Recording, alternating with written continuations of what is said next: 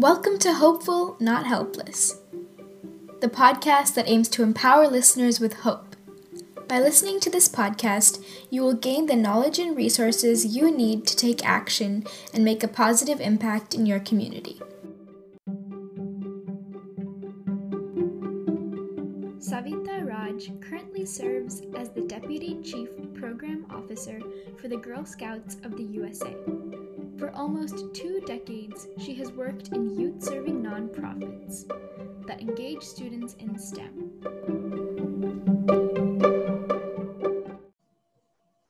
Hello, welcome on. Thank you so much for making the time to talk to me today. Thank you for having me. I'm excited to be talking to you as well.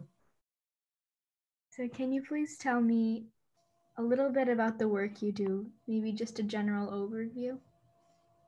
Sure. Um, I, I am an engineer by training, so I did go to school to be an engineer, and I worked in that field for a little bit. But my the majority of my career, almost 20 years now, I have worked in the nonprofit world, uh, particularly in um, youth education. So that's primarily been where I have worked for for yeah 20 years now.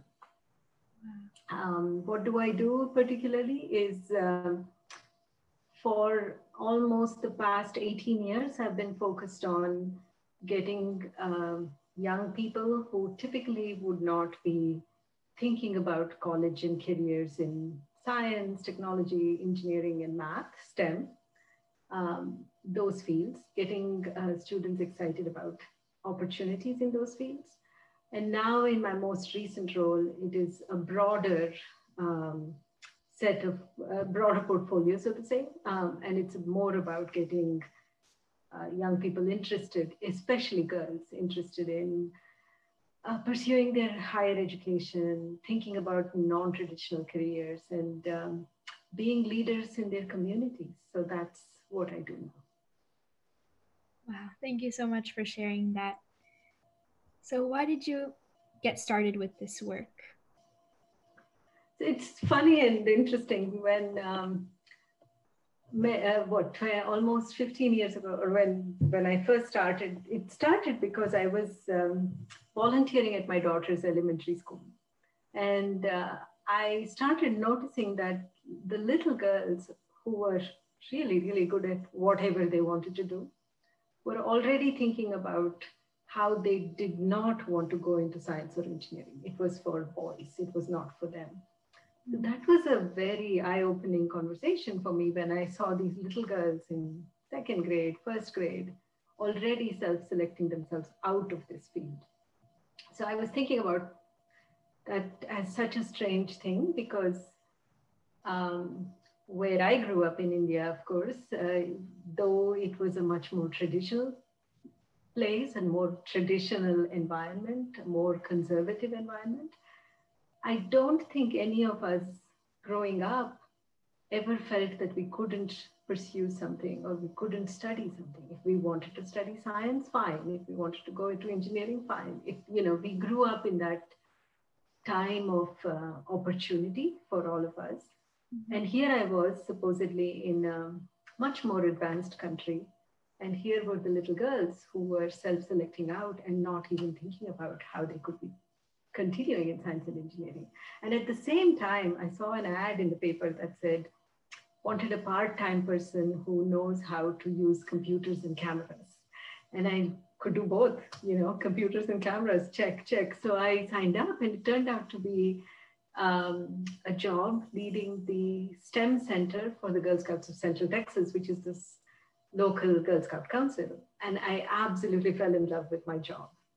And loved everything that I could do. I learned everything about curriculum writing, fundraising, teaching, all the things. And every single thing was fun. So I just continued, and that's how I got started. Wow, that's an amazing story.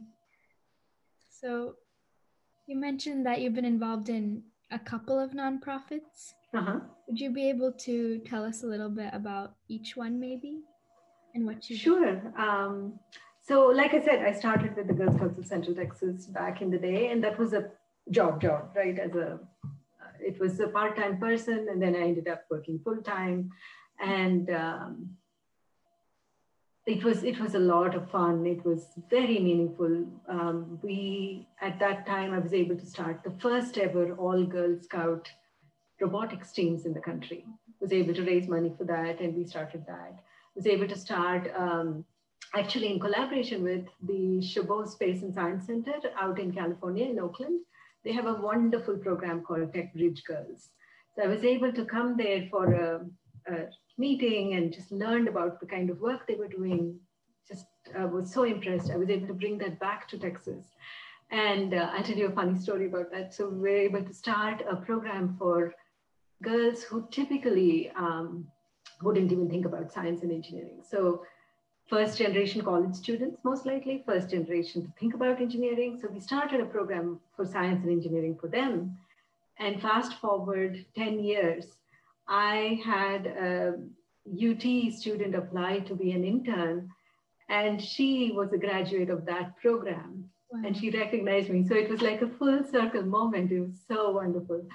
So, um, so that was my first job. Uh, so getting girls into science and engineering. Then after about seven, eight years doing that, I moved to a nonprofit called the Texas Alliance for Minorities in Engineering. I worked there for 10 years as the CEO or the executive director. And that was, again, a lot of fun getting kids who traditionally, you know, weren't even thinking of science and engineering to be thinking about not just going to college, but going to the top colleges and coming up with these interesting, fun programs to get them excited and to keep them excited and then to prepare them for success, all of which are important. And then about a year and a half ago, I got a call from the CEO of Girl Scouts of the USA. Um, and she was asking if I would be interested in leading a program where we were where we would try to get about two and a half million girls into STEM over the next five years. Mm-hmm. So that was like another challenge, and so I said yes, and so that's how I ended up with my current job. So um, I'm doing more than that now, but uh, that's basically all the different places that I've worked at. That's such a great story and journey. I love how you're able to notice this need so early on and then find ways to address that need or address that issue of girls not thinking that they can go into these fields. That is so amazing and inspiring. Thank you. I think it comes from being an engineer, right? And if you have a certain mindset, um, I tell my students a lot of times, if you would think back to say 1995 or 1997, you know, pre-Google, pre-YouTube, pre-internet uh, browser world, there were students graduating from college at that time who thought oh, they were fully prepared for whatever they were studying. But then Netscape browser came out. This young man uh, out at you know, you know UIUC University of Illinois Urbana-Champaign created the first browser, and the whole world changed. And for those students who were graduating at that time, what they studied was almost irrelevant to what the future was going to be. And who were the ones who were successful? The ones who could creatively think, problem solve, and take whatever the world threw at them and make that an advantage. And so that way of thinking is important, and the fields that help you think that way are critically important. So it doesn't matter what you study, if you can think critically and if you can think creatively, that's very important. And whatever you can do to build that muscle, that sets you up for success because we don't know what the jobs of the future are going to be and what we'll all be doing. So it's going to be that that's the key piece to keep in mind that, that adaptability and figuring out how things change. That also just reminds me of the current situation and how much things have changed since even the beginning of last year in 2020 mm-hmm. and how people have really had to adapt and think on their feet and find ways to continue to do things and find new ways to do things. Mm-hmm. And yeah. that also we're heavily relying on technology. Yes. We also had to adapt. So that is incredible. Yeah. The good thing about this past year, in a certain sense, I mean, there's terrible things, of course, but it forced the entire world to reckon with the digital divide. and to figure out that we needed, all of us needed to be connected. And it wasn't just this part of the world or this part of this country or this part of this state that had to grapple with it. It was the entire world. So I think it has it has made it possible for us to begin thinking of equity in the digital space in a very different way. And I think that's going to have a lot, uh, long-ranging um, impact and significant consequences as we move forward. Totally. So it seems like equity is mm-hmm. just a huge issue that you're passionate about. Mm-hmm. So when it comes to the digital divide, how can anyone who's listening take action to close that gap? That's such an interesting question because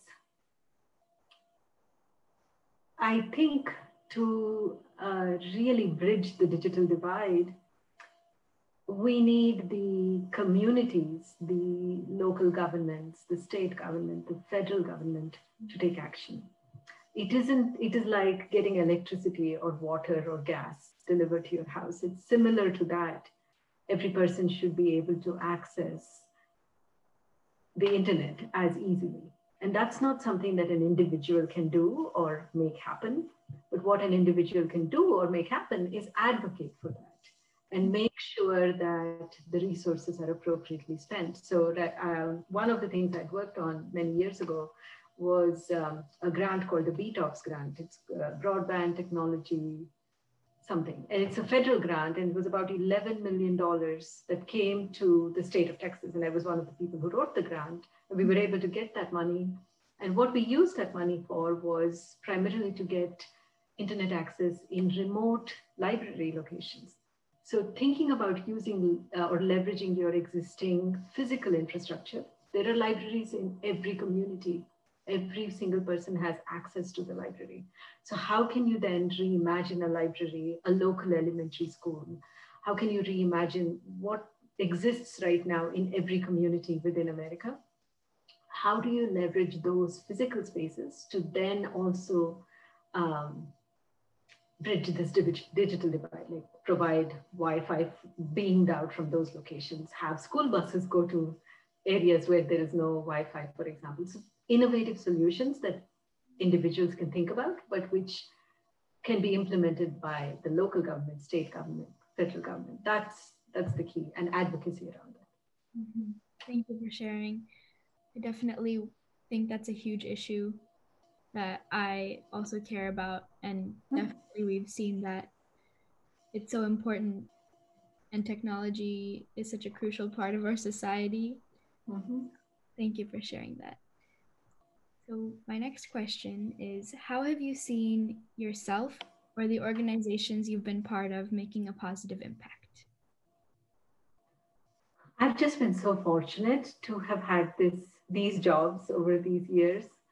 Um, and I'm always very uh, conscious that it's not an individual, but it is an, an organization, a group of people, a community that makes a difference. Um, just yesterday, I was talking to one of our teachers that I'd worked with for many, many years, an immigrant herself, who came to a border town in uh, between Texas and Mexico, right along the Rio Grande Valley. Really poor town with which is about five hours to the nearest big grocery store. You know, so that's how vast and remote Texas is. And this is right at the edge of the border by Big Bend National Park. It's five hours to the nearest Walmart, many, many hours to get anywhere, right? But this is um, a community that is interested in education. Everybody is interested in education. The school district is interested. So this particular teacher, the physics teacher, came in and she um, brought up rocketry with the kids. The kids loved it. The high school just absolutely was really interested. So they drove eight hours to the nearest university town, Texas Tech University in Lubbock. And they went to a rocketry competition. Then they walked around the field after the competition, picked up all the leftover supplies that the other wealthier schools had left behind, brought it back, and the students figured out how to build their own rockets, how to compete in a rocketry competition. They would sell cabritos, goats, um, as uh, to raise money for their rocketry team. And I would buy the goats, not to eat them, but to save them from being eaten. But you know, you did what you could, and we raised money statewide. We supported them with whatever we could. And that team consistently has placed in the top 100 nationally. Mm. They also got to go to see uh, President Obama at the first ever White House Science Fair. We were able to get them there. So those are the kinds of things that we can do and make possible when the community believes in, um, in the value of something. And I was just talking to this teacher, as I said, and um, all the girls on that team, one's, uh, one's at Purdue, one, uh, you know, studying engineering, one's a master's in chemicals. Uh, she started out in chemical engineering, the, and, and she's now, uh, she didn't do engineering, she did, uh, what is it called, Master of Science in Chemistry.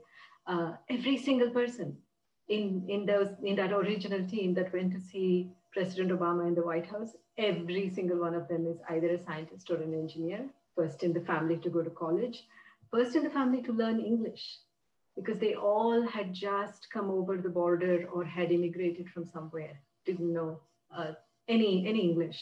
So they all learned English, did this, no money. So, you know, we were able to support them with scholarships, mentoring, help them stay in college. So this whole infrastructure has to be built out to make sure that these students succeed. Because you know talent is distributed widely and evenly. Opportunity is not. So how do you change that? Everyone has talent. There's nothing that says one community's got that or got a stranglehold on that so how do you then make opportunity available? That's that's the question. Mm-hmm. i really like how you brought up that it's not just an individual having an impact. It needs to be a whole community. Mm-hmm. needs to come together. So what would you say to people in a community where there is a need who think that it's not their problem?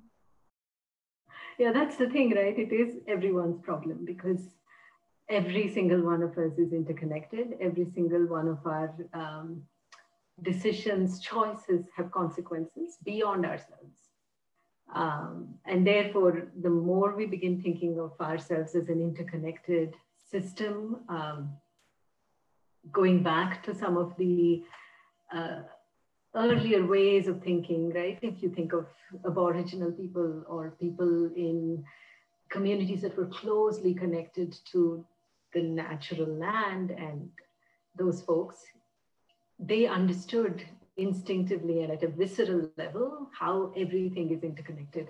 And living in cities and communities um, that are much more urbanized, we kind of have, may have lost that a little bit. But going back to that, becoming aware that we are all interconnected and we need to lift each other up mm-hmm. um, in whatever way. And um, thinking about ourselves as a village that needs to come together, um, that's, that's key. Mm-hmm. So um, th- that's how I would approach it what's in it for you? How can it make your life better? You start there, and then you can think about um, making that possible for everyone. I love that. So, kind of moving on to the next portion of the interview that comes out of the podcast's name Hopeful, Not okay. Helpless. Yeah. You ever felt helpless? And did you take any specific action to overcome that feeling and take action? Yeah, um, certainly. You do feel helpless lots of times when things are beyond your control, uh, or you feel like things are beyond your control. But um, I guess my uh, I've always been a hopeful person, so that helps, right? So I'm always thinking of how can I, how can I make a change here? Um, I think the darkest days were right after 9 11 when uh, people who looked like us were targeted, where there was so much distrust, there was so much um, violence against people who looked like us. And those were difficult days. And uh, that's, that's probably when I felt the most hopeless um, back then. And now, when in the most recent year, I felt hopeless when I've seen the murder of George Floyd, when I've, you know, um, Breonna Taylor, Ahmaud Arbery, every single one of those has felt like a gut punch and has felt like, how are we going to move forward? when all of this continues to happen, right? But then I look at the long arc of history. I look at data like what is um, Hans Rosling. He's he's a data scientist who looks at the data of how humankind is changing across generations. Mm-hmm. And the long arc of history bends towards justice, as Martin Luther King said, but you see it in the data. We are we're definitely at a better place. So I think of it as a graph that may have had a small dip right now, but overall it's improving. So I'm hopeful. And then I look at young people like you. You, you are doing such amazing work already, thinking, being thoughtful, being connected, being involved. You give me hope. So you are the ones that give me hope. Mm-hmm. So, kind of going off of that, what okay. is what does hope mean to you? Um, equity, bottom line, that everybody has equal access to opportunity. That's that's mm-hmm. very important, and to me, that's hope Like, how do we move that way? And the recent elections, for example, in Georgia, gave me hope. And now what is happening in Georgia feels hopeless. But then I think the reaction is going to be much stronger. And maybe because of the most recent um, bill that the governor signed, there's going to be so much of a pushback that we'll end up in a much better place than we were even at the time of this last Senate election. So that's what I hope is going to happen, and that's my hope. Yeah. Mm-hmm. So, how would you advise people who are looking at things, the hopeless things going on in the news, and feeling helpless that they can't do anything to help or make things better, how would you advise them to find hope and find ways to combat those issues? You got to start small. So you can't boil the ocean, as the saying goes, right? You can't try to boil the ocean. You can't try to make it right for everyone. But you can make it right in your immediate community. So, for example, right now, all of the Asian hate, hate against the Asian community that, that you see, the AAPI mm-hmm. um, attacks on our, our communities. Um, you hear a joke that talks about a person who looks Asian or is Asian or something like that. You can counter that immediately. Mm-hmm. You, you know, the little things that you can do, you can stand up to the smallest things that you can. Maybe you put up a sign that says, all are welcome here. The small things that you can do that, that are within your control that make you feel like you're not going too far outside your comfort zone, but you're at least taking one step. But taking another step the next day, not stopping there, right? That's the key. You can't just have a Twitter activism, post something and be done with it. But you've got to do one more step. So just slowly taking it one step at a time.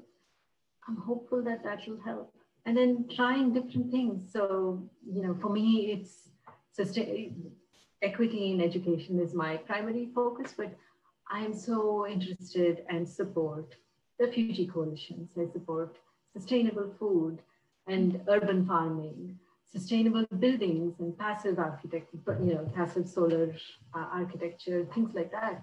All of which are like connected, but I am not farther along in those fields as, as I am in this. But all those things um, help me survive and stay hopeful and just being so grateful that we have family and friends and food and a roof over our heads all of this every single thing helps me be grateful and that helps me be hopeful as well mm-hmm. and I'm, i'd say for others maybe that's a way to start yeah. that's great advice thank you and that pretty much wraps it up. So mm-hmm. thank you so much again for making the time to talk to me. Thank you for doing the work that you're doing. It's really important. And I'm so grateful to have gotten the chance to talk to you. You gave me hope. Likewise. It's been so lovely to talk to you. That's it for this episode of Hopeful, Not Helpless. Thank you so much for listening. I hope you'll join me again for the next episode. And remember, you can never be helpless when you have hope.